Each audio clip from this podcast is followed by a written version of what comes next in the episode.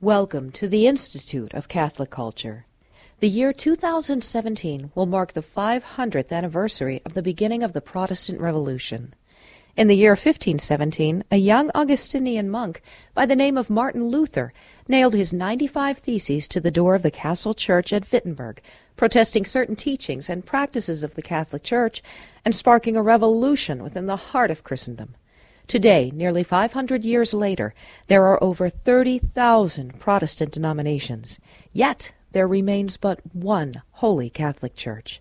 Join Dr. William Marshner, a Protestant convert to Catholicism and professor of theology at Christendom College, as we consider the roles which Luther, Calvin, and Zwingli played in one of the saddest moments in the history of the Church. Please enjoy this presentation of the Protestant Revolution. St. John the Evangelist. Pray for us. Good to have Dr. Mark come back again. 45 minutes and then a seven minute break. Yeah, okay.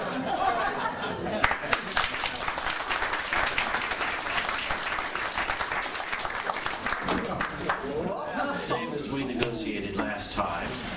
I hope it agrees with everyone's needs and wishes. There is no need to choose between the Pope who excommunicated and the Pope who lifted because the conduct of the persons involved changed in the meantime.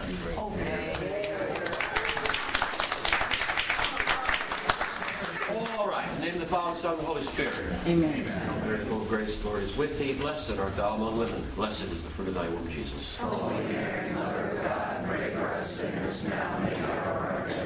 Seat of wisdom. Pray for us. Holy Spirit. All right. I am going to spend our first segment today mainly talking about the facts of Zwingli's life, the formation of his mind, and then after the break, I will get into his ever interesting points of doctrine. Zwingli was seven months younger than Luther. He was born in uh, 1484. Promising lad at the academics. When he was 10 years old, he was sent to St. Theodore's Latin School in the Swiss city of Basel. Uh, you don't spell it like the spice. It's B A S L E, Basel. He was 10 years old at the time. Four years later, 1498, he became a pupil of Switzerland's foremost humanist, a man named Henry Wölfflin, which, because it's a German name he didn't like, translated into Latin. Now, Wölfflin is little wolf, so he's became known under the name of Lupulus. Lupulus the little wolf. Now, what does it mean to say that somebody was a humanist in those days? Certainly did not mean then what it means today. Today, humanism is the name of an anti or, or atheistic religion that celebrates uh, human beings, their works, their arts, their history, and so on as the foremost thing of value in the universe. That was not what humanism meant in the uh, 15th and 16th centuries. Then, you called yourself a humanist if you were a fan of classical literature. If you admired Latin, if you were interested in the ancient languages, the biblical languages, if you sought to model your writing and your thinking on classical authors. If you wrote history uh, the way Livy did, if you wrote poems the way Virgil did, if you were into the classical authors, you were allowed to call yourself a humanist. And that was indeed uh, Zwingli's first love. By the way, Zwingli's first name is Ulrich. U L R I C H. Ulrich Zwingli. Now, depending on which biographies you pick up, you'll often see him uh, abbreviated as H. Zwingli. That's because the Germans at that time couldn't make up their mind whether the word Ulrich had an H on the front or not. Many people called him Hulrich, so never mind that um, little ambiguity. In 1500, at the age of 16, young Ulrich's uncle sent him to study at the university in Vienna, mainly to get him out of the way in Basel because of political turmoil. One of the young Zwingli's characteristics was political passion, as we shall see in a moment. In 1502, he came back to Switzerland and started his career as a school teacher in the parish school of St. Martin in Basel. And then, two years later, he uh, got his uh, baccalaureate degree. So, in other words, he started teaching in the parish school before he was finished his education.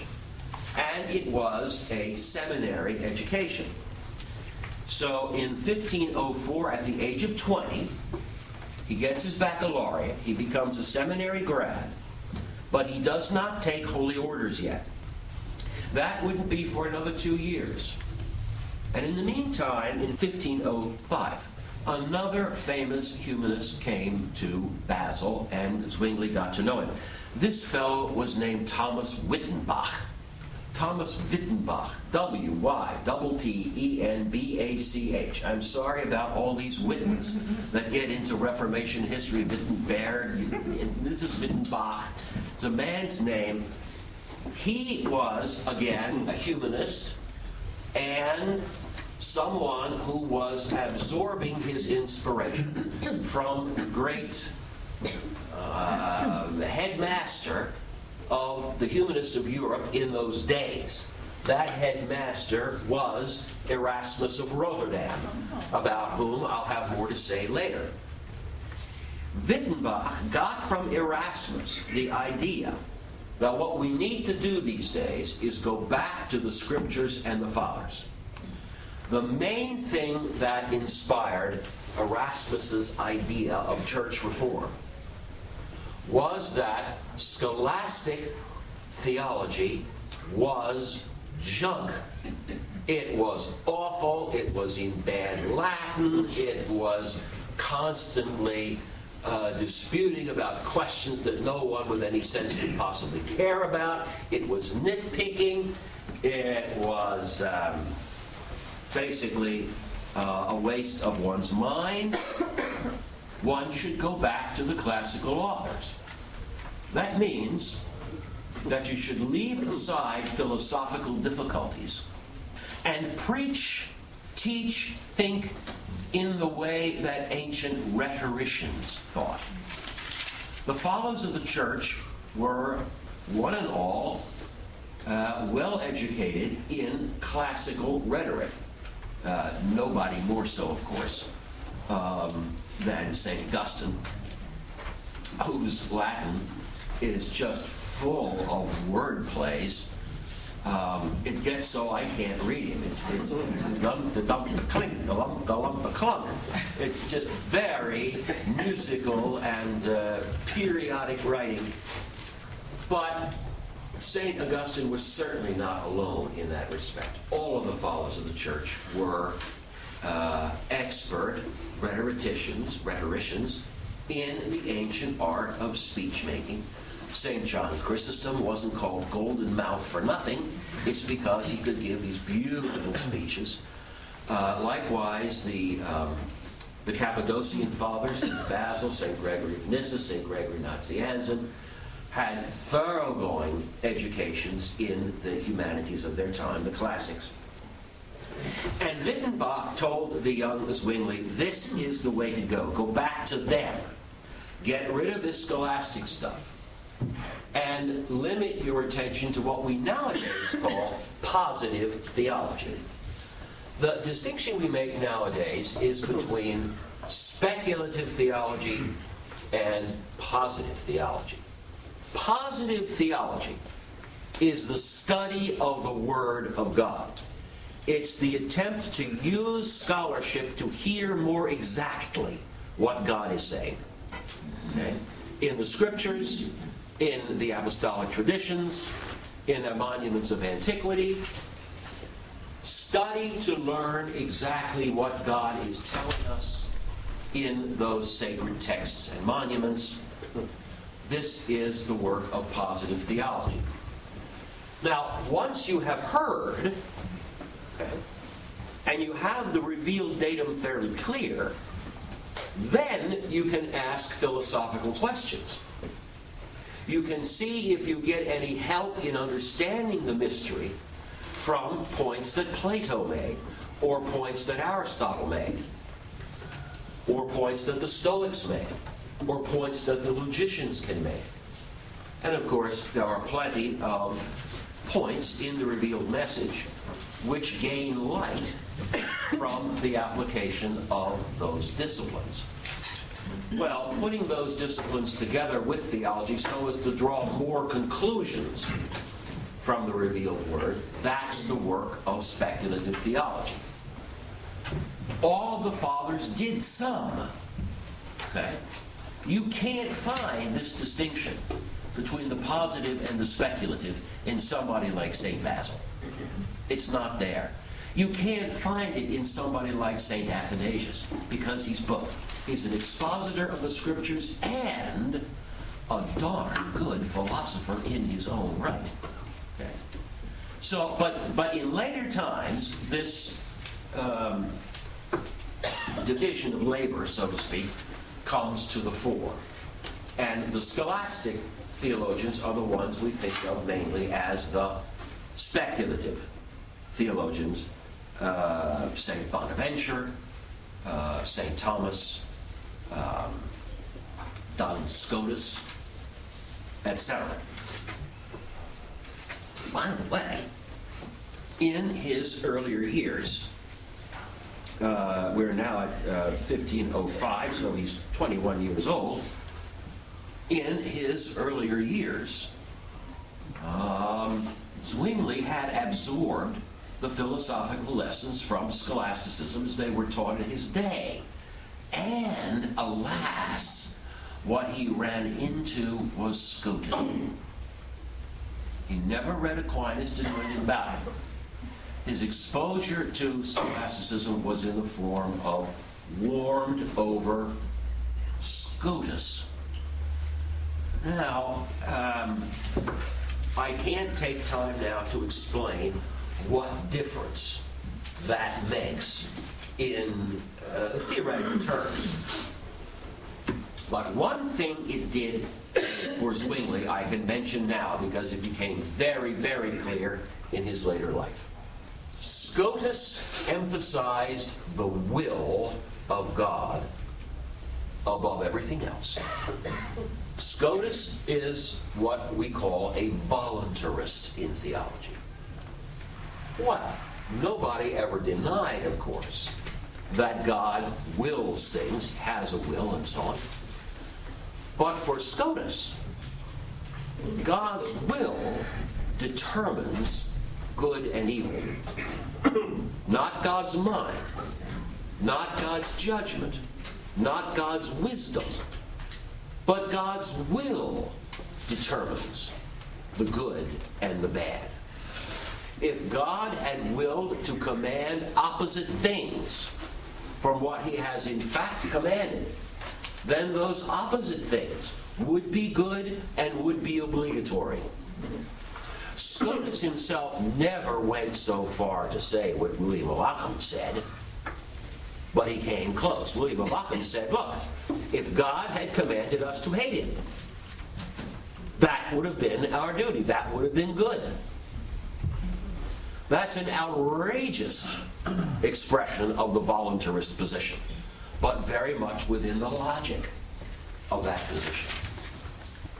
Zwingli will learn from this that the Ten Commandments are obligatory for us as a matter of arbitrary divine preference. In other words, the commandments have only a conventional basis, if you will. God established a convention. Think I'll command these things.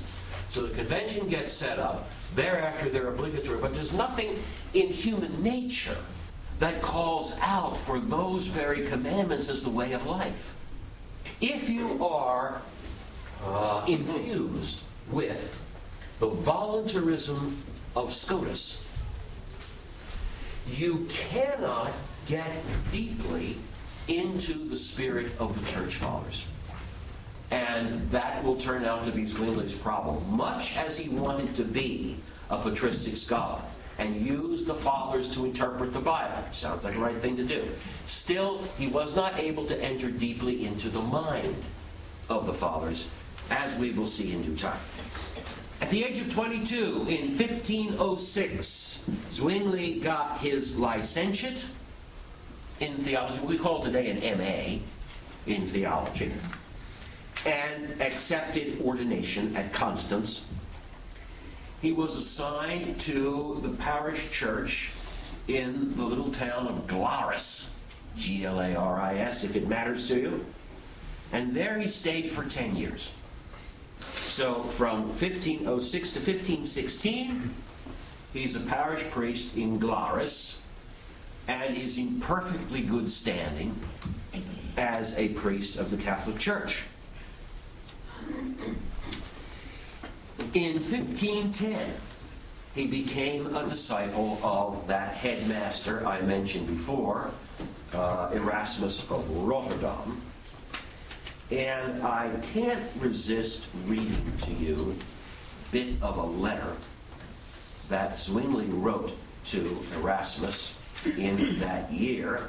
It's a sorry example of groveling. really. Listen to this. At the moment I am writing to you, O best of men, Dr. Erasmus, I feel myself terrified by the splendor of your erudition. Ah. which would take a far vaster world to exhaust the one we live in. You are, in effect, for us, the lover who ravishes us, wakes us up from the dream so that we can speak. Through your universal well doing, I have become, too late no doubt, devoted to you. Devoted to you as Aeschylus was devoted to Socrates. It's classical allusion in there. He's a humanist. Uh, if you do not accept this gift, my loyalty, unworthy of you, I will think of myself like the Corinthians who were disdained by Alexander. I will feel that I have been given by you more than by any other. But if you accept, if you decide even to repulse me, that will be okay.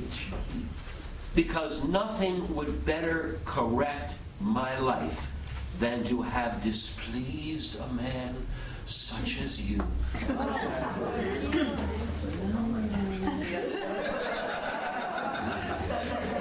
So, whether you want to or not, you are going to be doing me good. Use me henceforth as you will, as your slave. Right. Well, let's put it this way.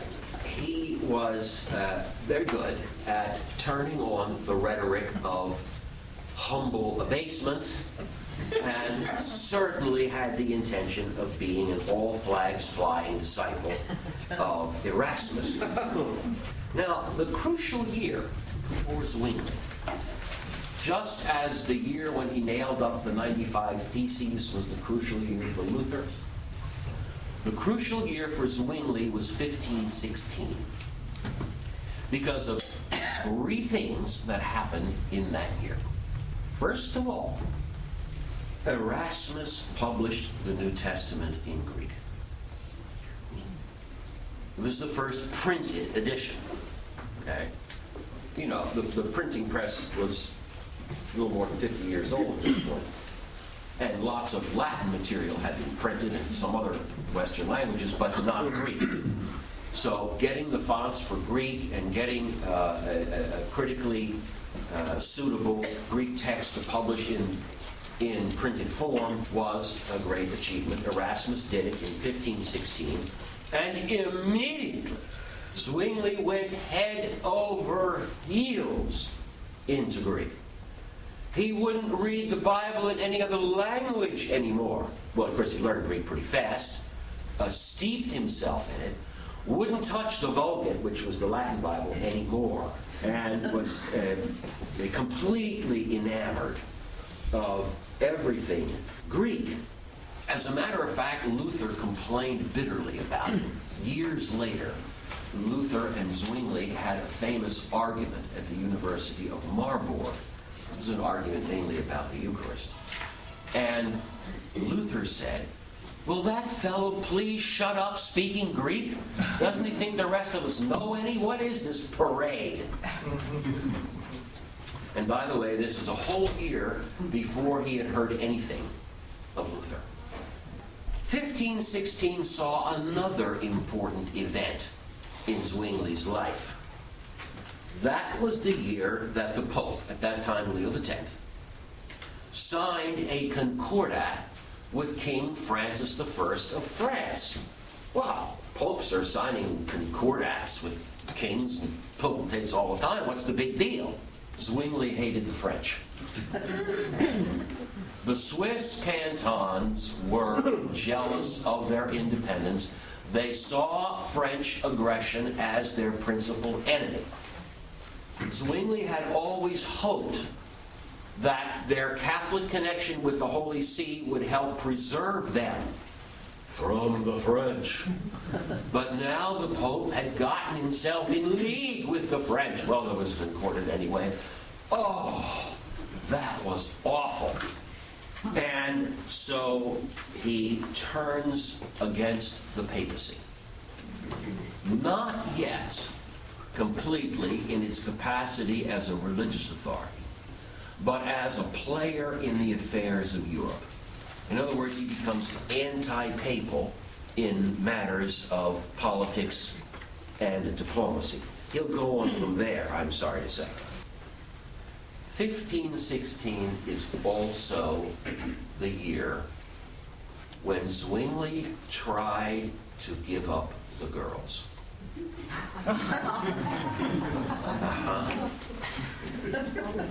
now, uh, he's been a parish priest for about 10 years. Nevertheless, he could not keep his hands off the ladies. He um, confessed this uh, a year later because he was nominated to a parish in Zurich. He's been at Glarus for 10 years. Now, thanks to the influences from people who know him, his uncle principally, he is suggested to be called to Zurich to take over the, the big, the Grossmünster there, the big church in Zurich. And questions are raised about his morals. So, in 1517, he wrote a letter and um, admits his faults and tries to defend himself. Let me read you a bit from that letter. He wrote a long letter to one of the canons of the church. He says, About three years ago, I took the resolve to have no more relation with women because St. Paul says it's good for a man not to have contact with them. I held on to my resolution at Glarus for six months. and then um, at Einsiedeln for, uh, for a year. But alas, then I fell back and became the dog who returns to his own vomit, as the Apostle Peter says. That's uh, 2 Peter chapter 2 in the passage. So he admits he tried to maintain chastity, he failed, but he doesn't say, on account of this generous canon and noble patron of Zurich, I feel I have to have my name withdrawn from consideration. No, no, no. He says, the person I was having my affair with was only the daughter of a barber. She had other lovers, and everybody knew it. The baby she's carrying, she doesn't know if it's mine. She may well believe it, but can she know it with certitude? Question mark. And three things, he says, I have always promised that I would never corrupt a virgin, I would never take a wife from somebody else, and I would never turn aside a woman in religious life. Now, these three rules I have kept.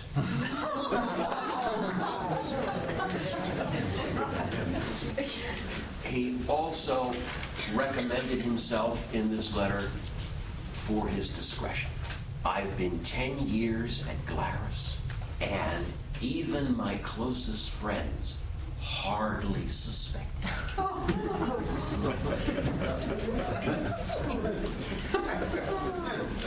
All right. Now, that gives you, I'm afraid, quite an insight into Zwingli's character. With Zwingli, as with so many other people, however, don't confuse unchastity with coldness towards the things of God. He is a hot gospeler. Well, you might think of Elmer Gantry, if you remember that awful movie. But he's a, he, he's a hot preacher and a very zealous student of the Bible and a very zealous admirer of Erasmian virtue, even though he finds that in this crucial area he's too weak to practice it to his satisfaction. Now he got the parish assignment in Zurich, and his crucial year is in 1519. He's in Zurich for a year.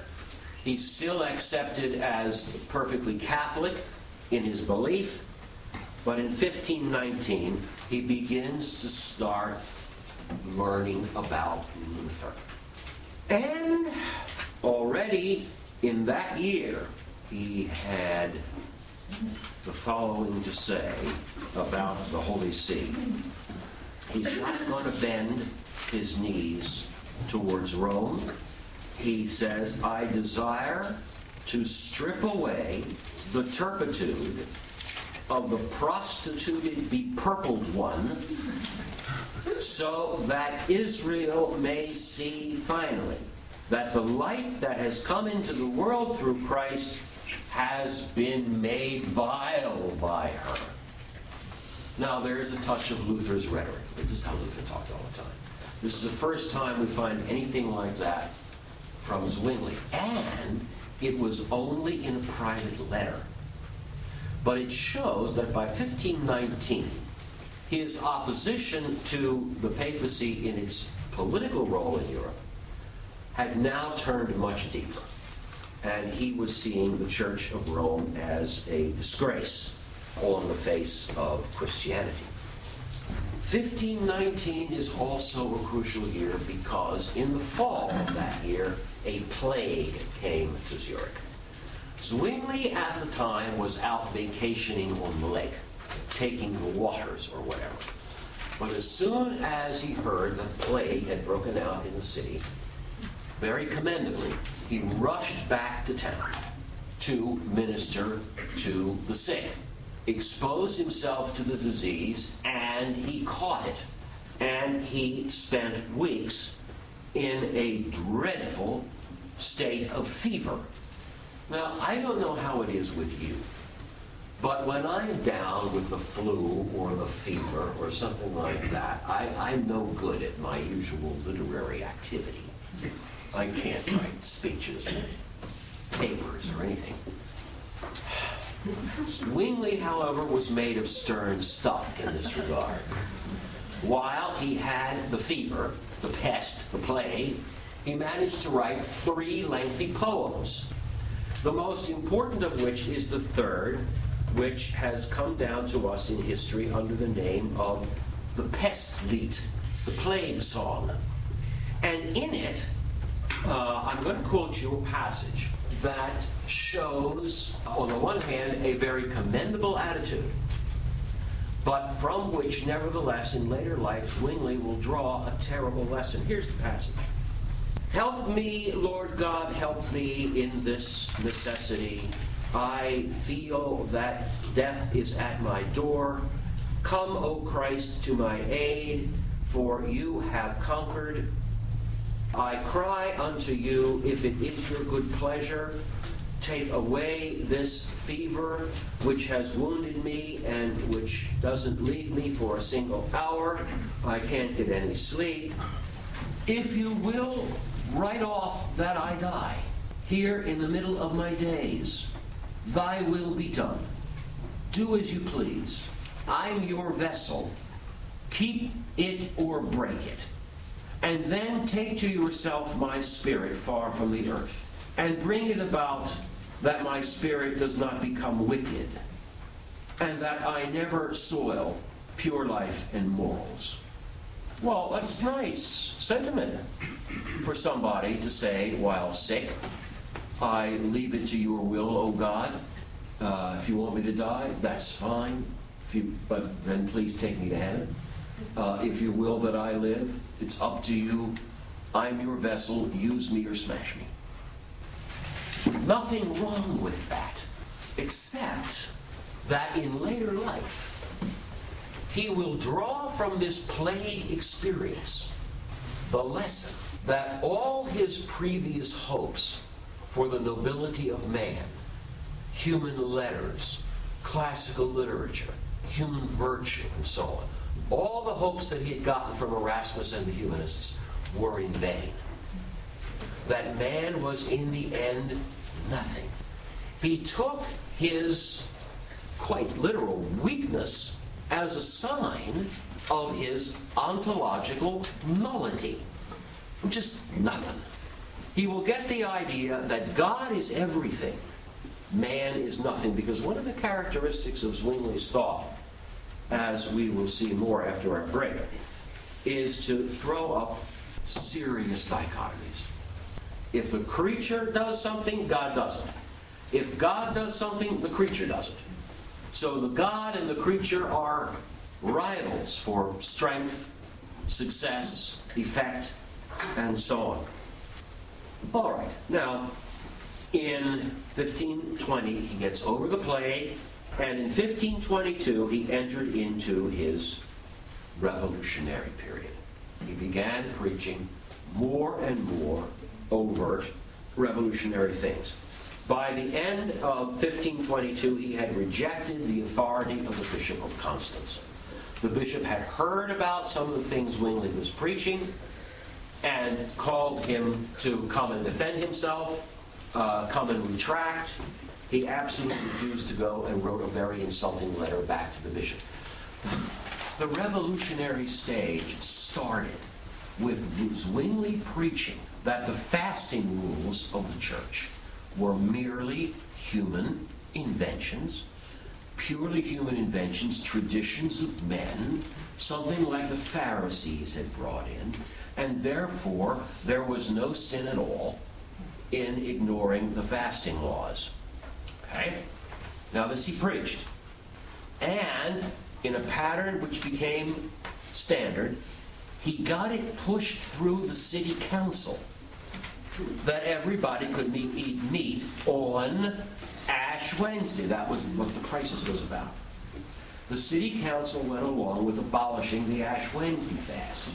Zwingli himself kept the fast in case he might need a defense later on. But he preached that it not be kept and that all these disciplinary rules were mere conventions of men. His big dispute when he got himself uh, appointed more or less the new bishop of the city was in 1523. Let me read you a couple of passages here, and then we're going to have to take our break. Zwingli precipitated a dispute with the monks. This was in July. Okay? He wanted to convince them that the religious way of life was pointless, it's not in the gospel.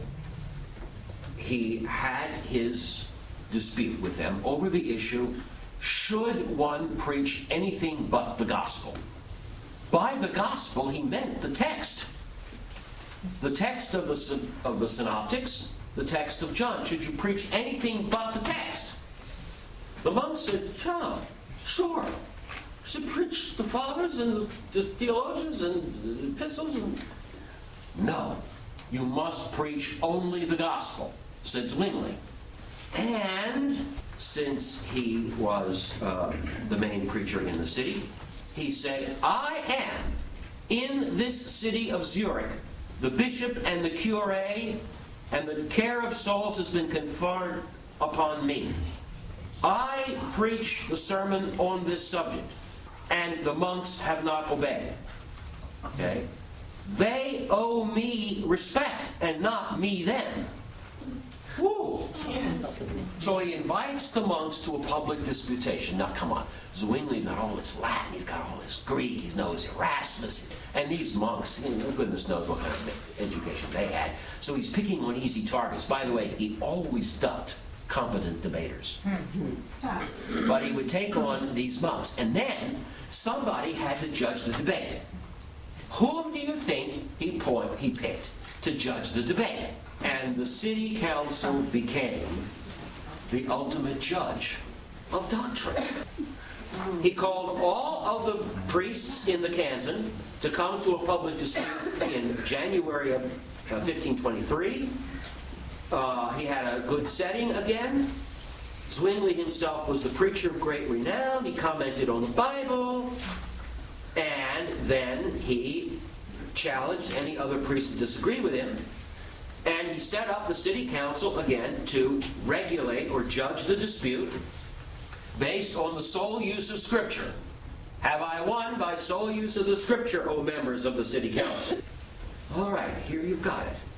These burghers who had no ability to judge theological matters or scripture exegesis or anything like that became the final judges by a majority of votes. They could determine what was to be theological truth in Zurich as if they were an ecumenical council.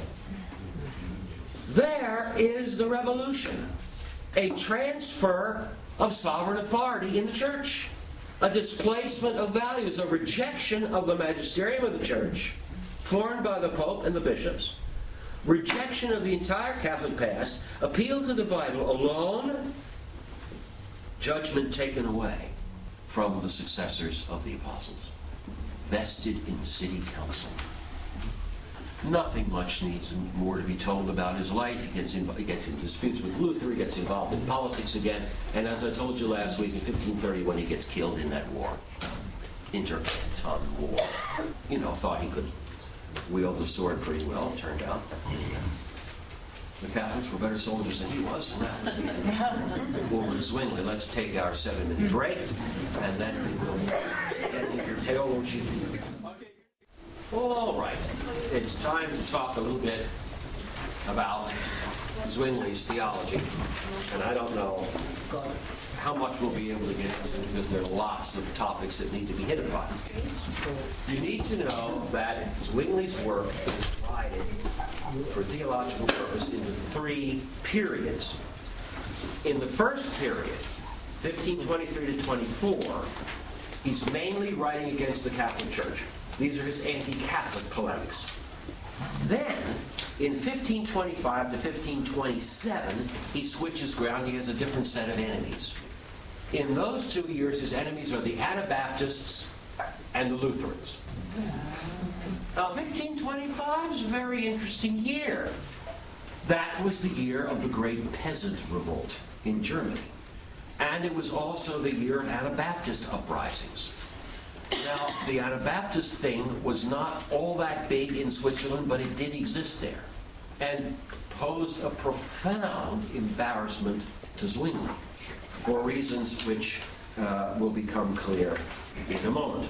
If you don't have the magisterium of the church with the charism of the apostles to guide you in the interpretation of Scripture, where do you get your certitude that you have understood the Scripture properly?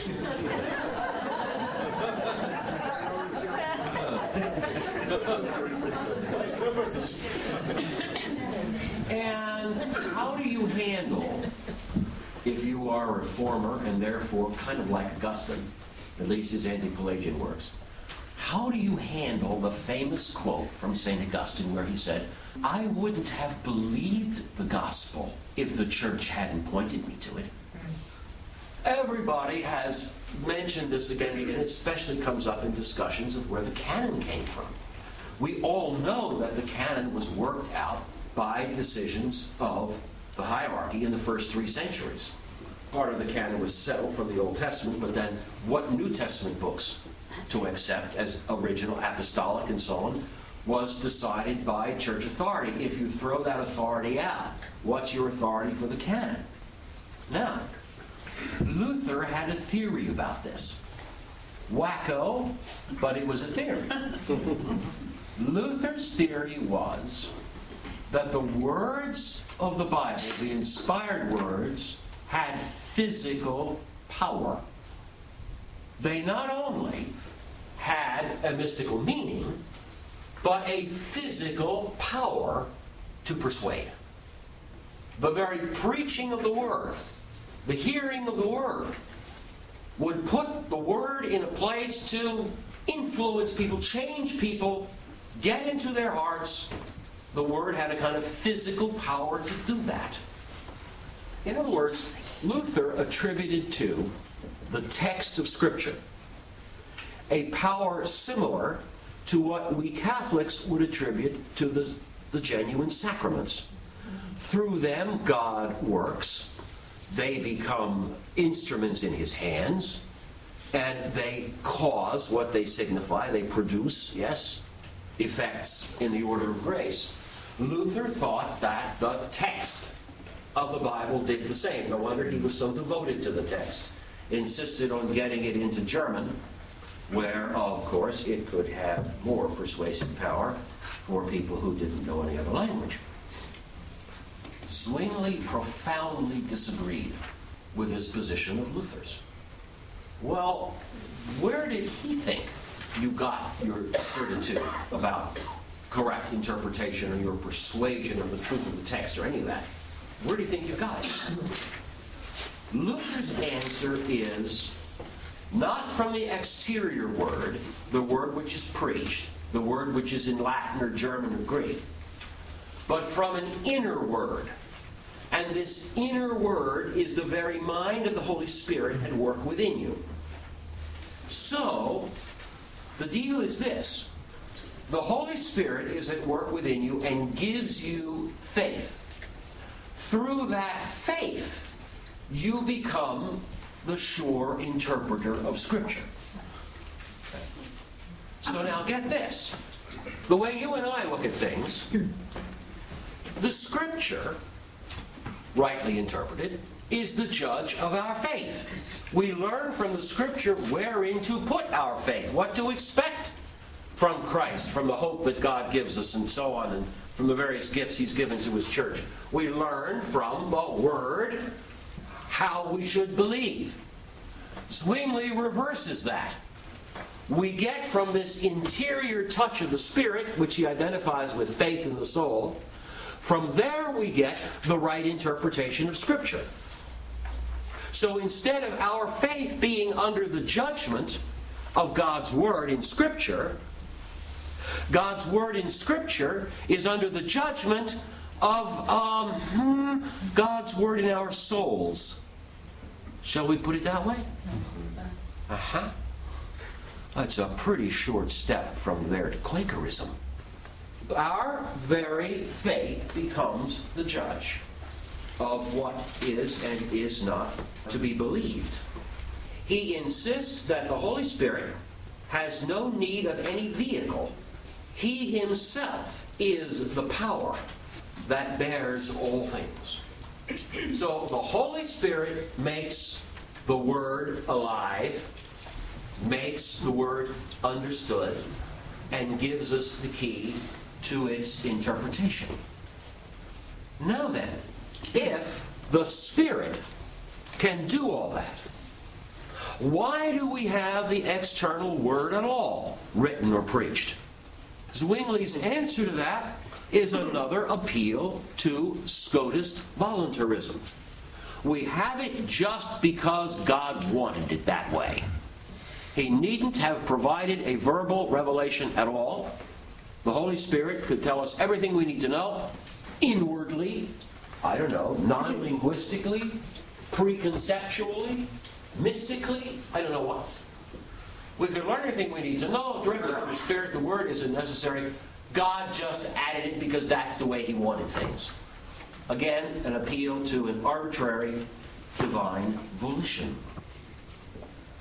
Then Zwingli ran into the fateful year of 1525 and the Anabaptist uprising. The Anabaptists had been thrilled with Zwingli's preaching because it made the heart the ultimate test of rectitude and revelation. The heart became the ultimate judge of the scripture. So now, was it less than clear from the scriptures whether we should baptize infants or not? We have a lot of cases of people baptizing adults in the New Testament. On the other hand, there's that time when uh, Paul baptizes the, the jailer and his whole household. Were there babies in that? You could argue from the parallel between baptism and circumcision that babies ought to be baptized, but is that really right? After all, they can't do the conscious act of faith. So, all of these indications going in different directions, which will involve the mainline reformers in thoroughgoing disputes. For the Anabaptists had a very simple answer look into your heart. Do you feel inwardly with the certitude of the Spirit that baptism is for adults alone? Then it is. And we stop all the infant baptism. And all of a sudden, all external preachers, Zwingli himself, are not so necessary anymore. A whole society can be set up and run on immediate divine inspiration. Well, the disorders of the Anabaptists terrified Zwingli, who then began to draw back and to modify his position. He did admit that there is no other magisterium than the collective religious consciousness of Christians. But it's a collective consciousness, it's a community thing. Yes, the instinct of the faith is the interpreter of Scripture, but it's the community's faith and not the individual's faith. And so these extreme Anabaptist individualists are off the reservation. That's how he dealt with that issue. I would have to submit to you that it was not a very satisfactory resolution. After all, where does the community get this instinct or consensus of faith? Ah, last year I was in here talking about the ecumenical councils in antiquity, I, might, I may have mentioned something about the uh, the monophysite mess. The entire huge archdiocese patriarchate of Egypt was convinced that there was only one nature in the incarnate Word. When the Ecumenical Council of Chalcedon decided otherwise, careful study, exact attention paid to the Fathers and the Scriptures, decided that there are two natures in our Lord, not confused, not fused, so that he exists in his person with a divine nature and a human nature at once. But the two natures are not fused, they're distinct. Two natures in one person. The entire huge patriarchate of Egypt went into schism. Does this mean that the, the community hadn't reached consensus? Does this mean that we throw out Chalcedon? Okay. Zwingli never settled that question for himself. He never even raised it. He couldn't afford to raise it. And he sometimes, by the community, sometimes meant the worldwide community of believers. Sometimes, on the other hand, he just meant the local community. I want to turn next to the problem of the sacraments. Zwingli, I stressed earlier, was a, a humanist, that is to say, an admirer of ancient literature. And if you think of the poems and rhetorical works of antiquity, you will notice or you will recall how full of figures of speech they are. They're rife with metaphor. That habit of humanist thinking, Zwingli retained in his anti humanist or revolutionary period, and was fully convinced that Scripture was full of figures of speech and not to be taken literally if the literal interpretation would pose a mystery that was just um, uh, too much to be believed. So, he early on decided that the words of institution in the gospel, this is my body, could not be literally true. He thought that the is there was metaphorical, or it should be translated with the word means. This means my body. So Christ is talking about the bread. Not talking about his own body. He's talking about the bread. And he says, This means my body. The result is uh, a total rejection, not only of Catholic transubstantiation, but of any idea of a real presence of Christ in the Eucharist in his substance. Uh, Luther thought also that transubstantiation was unbelievable, but he thought that the body of Christ became, the real body of Christ became present underneath the substance of the bread. So for Luther, during the Eucharistic service, you have two substances present on the altar the bread and the body of Christ. Neither changes into the other, but the body just gets there and sort of hides under the bread. Right? That was called consubstantiation. Zwingli rejected that too. Okay? For Zwingli, it's very simple. Christ is present in the Eucharist as the signified is present in the sign. The Eucharist is a sign. What it signifies, it brings to mind. But that's all. I'm going to put a phrase on the board. I hope you don't mind. Uh, there's a certain animal in the Washington Zoo that I'm very fond of. I hope you don't find it too horrible. My phrase is the rhinoceros in the Washington Zoo. Now, we all know that there is such a thing. I hope all of you have been to the zoo and seen the various beasts. There's a rhinoceros there, actually. So it exists. What's the relation between the phrase I now have on the board and that rather smelly large animal in the Washington Zoo? The answer is the relation of sign to signified. In other words, the Eucharist doesn't make the Lord Jesus in his body and blood any more present in church than this phrase makes that rhinoceros present in this room. Does everybody see? Pure relation of sign to signify. Luther was furious. Okay? As a matter of fact, when Zwingli was killed in 1531, Luther showed his Reformation solidarity by saying, Serves him right. This is the judgment of God upon his blasphemies against the Last Supper. Luther did not agree. Luther insisted that there had to be a real presence of Christ in the Eucharist. He rejects the Catholic explanation. but there has to be a real presence there. He and Zwingli had a famous disputation at uh, Marburg, the first uh, Protestant university ever founded. And I mentioned it last time. And the dispute was mainly about the Eucharist.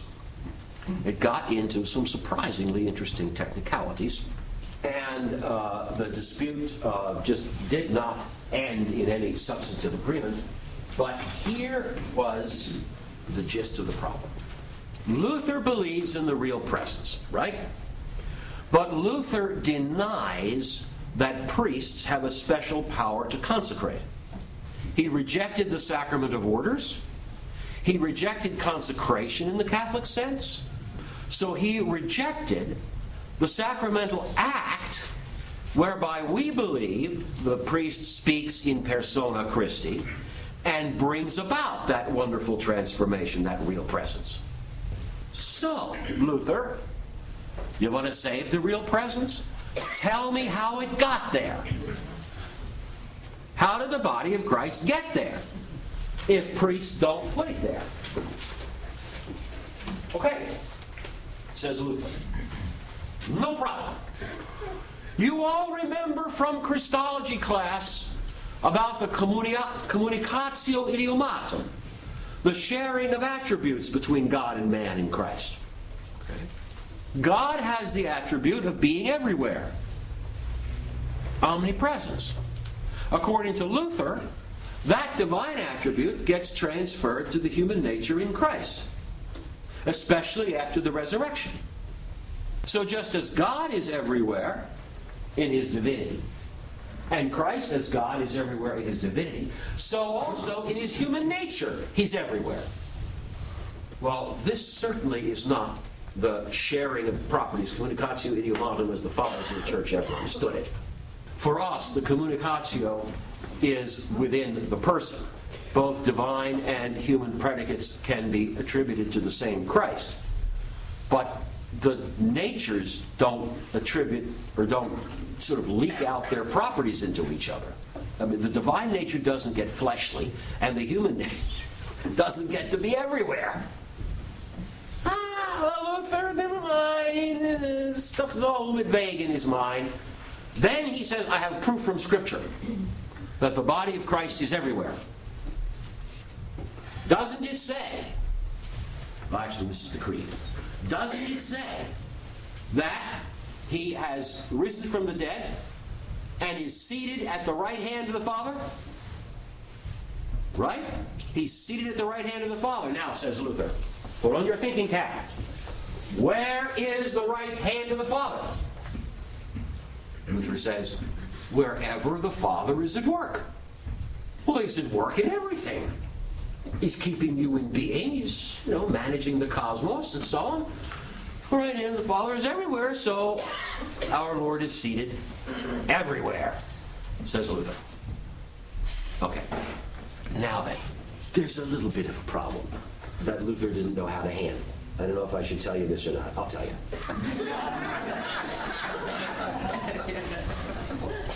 if the body of Christ is really present everywhere, why should I bother to go to church to get it? Why can't I get communion in my breakfast Wheaties? Luther had no answer uh, except his own kind of appeal to the arbitrary will of God. His answer was, You don't, you pig, you swine. Just because God is everywhere doesn't mean he's willing to give himself to you everywhere. it's uh, not much of a solution. Anyway, because of this idea that Christ's very humanity is everywhere present, Luther's position was called ubiquitism like bureaucrats in Washington. They are ubiquitous. All right. This metaphysical, quote unquote, solution Zwingli could not accept. Zwingli said, look, it's in the very nature of a body that it's limited, that it's in space, that it has three dimensions. It's absolutely impossible for a body to be present everywhere. Therefore, you can't explain the real presence of Christ in the Eucharist that way. And in fact, since transubstantiation is unthinkable, you can't explain it at all, so out with the whole thing. This was the great dispute at Marburg. It was over the attributes of our Lord, the attributes of bodies, the impossibility of a body being ubiquitous, and so on. By the way, in his anti Catholic writings, Zwingli always understood our doctrine of transubstantiation and the real presence to mean that when we took communion, we were munching on Christ's flesh the way a cannibal would eat another human being. Uh, this was called the Capharnaitic interpretation of the Eucharist after uh, the, the scene there in John 6 that was at Capharnaum, where the disciples couldn't understand uh, how can this man give us his flesh to eat and so on, because they were thinking that this was like um, he, eating human flesh. That's what Zwingli accused us of believing. He couldn't accuse Luther of that, but he accused Luther of holding another impossible position. Zwingli didn't like mysteries very much, so it was about to go either way. And it never occurred to him that a body could be in a place in a spiritual manner. Okay. This is what the scholastics always said. The body of Christ is indeed present in the Eucharist, but not the way meat is occupying space. When you hold up a consecrated host, it's not that our Lord's head is up here and his feet down there. Okay? The whole Christ is present in the whole host and in every particle thereof because he's present there modo spirituale, in the manner of a spirit. Okay? Suffice it to say, Luther and Zwingli could not come to agreement uh, on this matter. I never said that our Lord's body couldn't be in more than one place at once. It can't be ubiquitous, that's nonsense. But he can be really present in uh, on every altar in Christendom. Okay? Wherever there's a consecrated host, he's present. Okay? So he can be present in many places at once.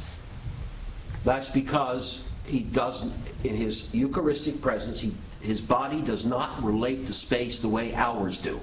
Okay? You can say it's in the host, just as you can say the soul is in your body. But it's not as though your soul is part up here and part down there. The whole soul is present in every part of the body. Okay? Moreover, our Lord um, is in heaven according to his divine nature. He can take a title based on his humanity and use it to refer to his divinity.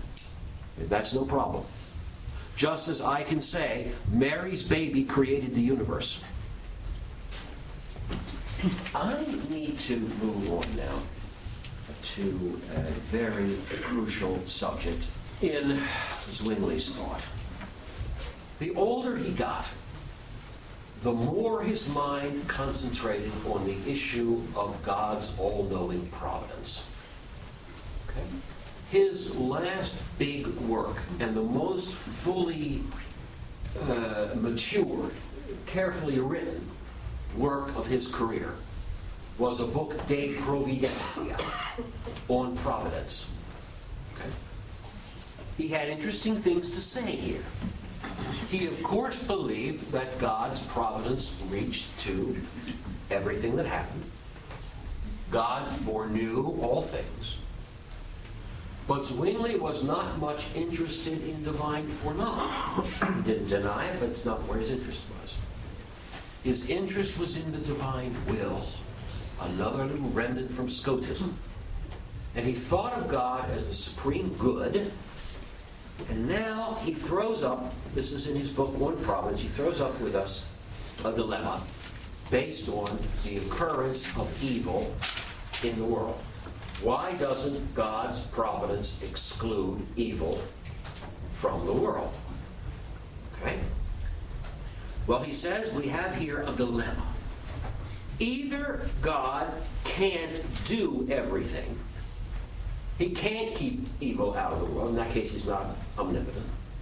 Or else, he doesn't will everything. And in that case, he's not the sovereign good. Either he can't do everything, or things happen that he doesn't will. In that case, he, ha- he doesn't will everything. And so he's not really in charge. He doesn't really will everything that happens. Reasons Zwingli. Okay. Now I'm going to attack that in just a minute, somewhat technically, but before I get there, I want you to realize that when we're talking about evils here, we're not talking about the appetite of wolves vis a vis lambs exclusively. We're not talking about earthquakes. We're talking about human sins. Zwingli believes that in order to maintain his omnipotence, we must also maintain that God wills everything. So your sins are willed by God. That's why they happen. Okay. Indeed, uh, Zwingli is prepared to say that you sin inevitably and necessarily. You, you sin by coercion. Your nature compels it, your psychology compels it, whatever. In the wake of Luther, Zwingli became another denier of free choice. This is what led to his complete break with Erasmus. Erasmus held on to free will and also his Catholic identity. Uh, Zwingli rejected both, as Luther did. So man does not have free will. The reason you do what you do is because God wills it. Well, wait a minute. If God wills it, and my sins are evil, how can God be all good? Problem, right? Zwingli's answer is our sins manifest the righteousness of God. He permits our sins, in fact, He wills our sins in order to have something to punish, show us to show His justice. Uh-huh. And also so that there would be something to cry for Christ to redeem. So our sins simply redound to the glory of Christ and manifest the justice of God. What's with them? How do you like that? Now watch. I'm going to end on this note. There's tons of other stuff to discuss. But look, there is an orthodox proposition which I'm now going to put on the board. It has to do with the efficacy of God's will. Okay? If God wills that E, let E stand for any event you like. If God wills that E, then E happens. What God wills to occur happens. Now then, I'm going to put on the board the converse of this proposition. When you convert a proposition, you switch the content of the if clause with the content of the other clause. That's called converting or transposing a proposition. Then we have if E happens, then God wills that E. Now I'm going to ask you, logically trained persons that you are, let's call this proposition number one up here, and the converse we'll call proposition number two. I ask, does proposition number one imply proposition number two? No. No. no. Absolutely not. No proposition implies its converse. Okay? Not unless the two clauses are equivalent in some way. But generally speaking, it's a complete fallacy to switch the antecedent and the consequent. If I am Chinese, I am a man. If I'm a man, I'm Chinese. Eh? I don't think so. You cannot pull off a move like that, and yet this is exactly what Zwingli has done. Zwingli has made God, I'm going to make up a word here, omnivolent. not omnipotent, but omnivolent, meaning willing everything. This claim is completely contrary to the tradition of the church. We have always maintained that nobody sins because God wills them to. Okay? If God, if you sin because God wills it, or if you sin, it follows that God wills it, then God wills sins. He does not will sins. Does he permit sins? Yes. Does he will them? No. With his will of good pleasure, he absolutely does not. I can't get over how stupid Proposition 2 is. Let that be the end of our current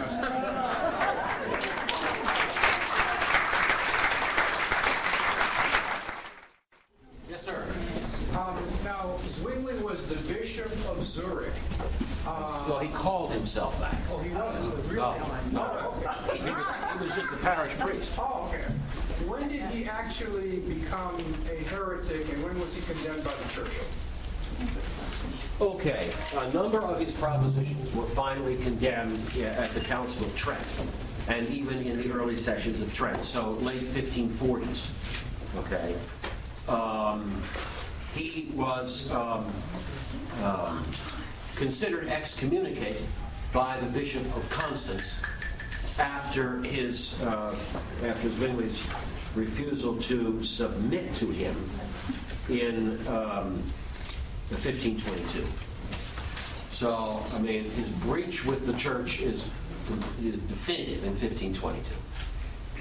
Yes, sir. Considering how infamous was the letter of Zwingli to the uh, church there in Zurich, why is it that the Protestant community did not destroy it? How did it see the light of day? It seems to me they want to suppress it.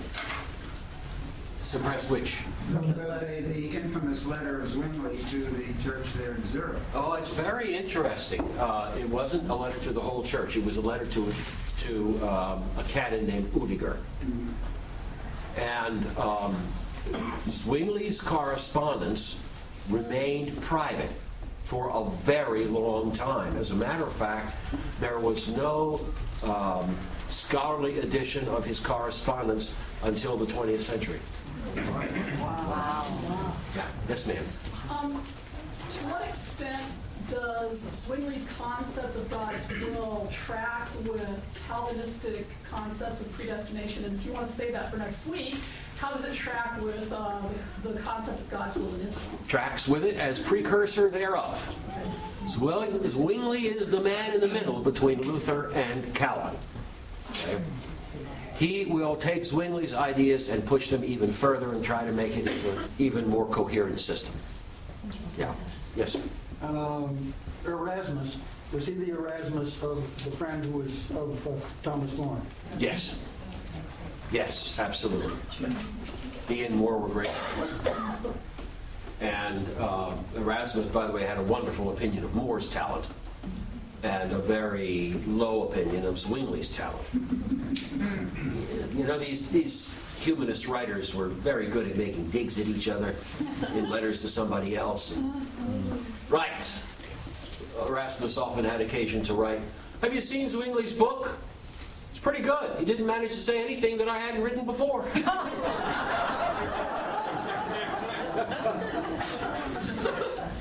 Do you uh, find certain threads of uh, Zwingli's uh, thought in uh, some of the uh, dissenting Catholic writers we have nowadays? Funny you should ask. You find it in several regards. All right. The downplaying of the sacrificial character of the Mass, uh, downplaying the emphasis on the real presence. For, for Zwingli, after all, the Mass was a community celebration. Something we do. Right. He didn't call it the Mass anymore. He got rid of the Mass. He replaced it with a with a, a you know communion service, and it was a community celebration. And the only effect that the that the Eucharist had as a sign was to bring us together as a community. You hear the same sort of stuff in dissenting theologies of baptism. Baptism doesn't really take away any sin from the souls of babies. They're precious little innocent things. They don't have any original sin. Zwingli was against the usual doctrine of original sin, by the way. So, what is baptism for? It's to welcome the babies into the community. Okay? Now, you can dress that up with all kinds of covenant language, but that's basically what it amounts to. In a deeper vein, let me give you a quotation here from um, his book on prophets. People can speak of God. The terms that they use being, life, fatherhood, light, omniscience, uh, omnipresence are just the echo of their inner religious experiences. The scripture itself is no exception. It hands on the religious experience of the authors. Now, there is A, textbook modernism, and B, uh, a position which has been arri- uh, uh, uh, revived in some dissenting quarters. After all, in order to make modernism work, or neo modernism, you have to create a gap between anything you can encounter as a message, okay, and the true speech of God. Let the true speech of God be something intangible in the heart. It influences you from within, it becomes a religious experience. Then what do you do? You try in your little human, historically limited and conditioned way to express that experience. And the result is the words of Scripture.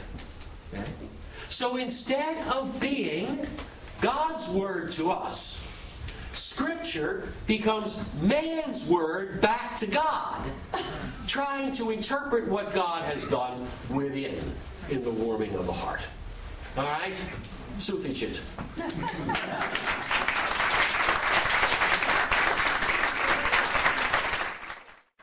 We hope you enjoyed this presentation from the Institute of Catholic Culture. If you'd like to learn more about the mission of the Institute and how you may become a part of this important work, please visit our website at www.instituteofcatholicculture.org or call us at 540-635-7155. And may the glory of Christ Church be ever more manifest upon the earth. St. John the Evangelist, pray for us.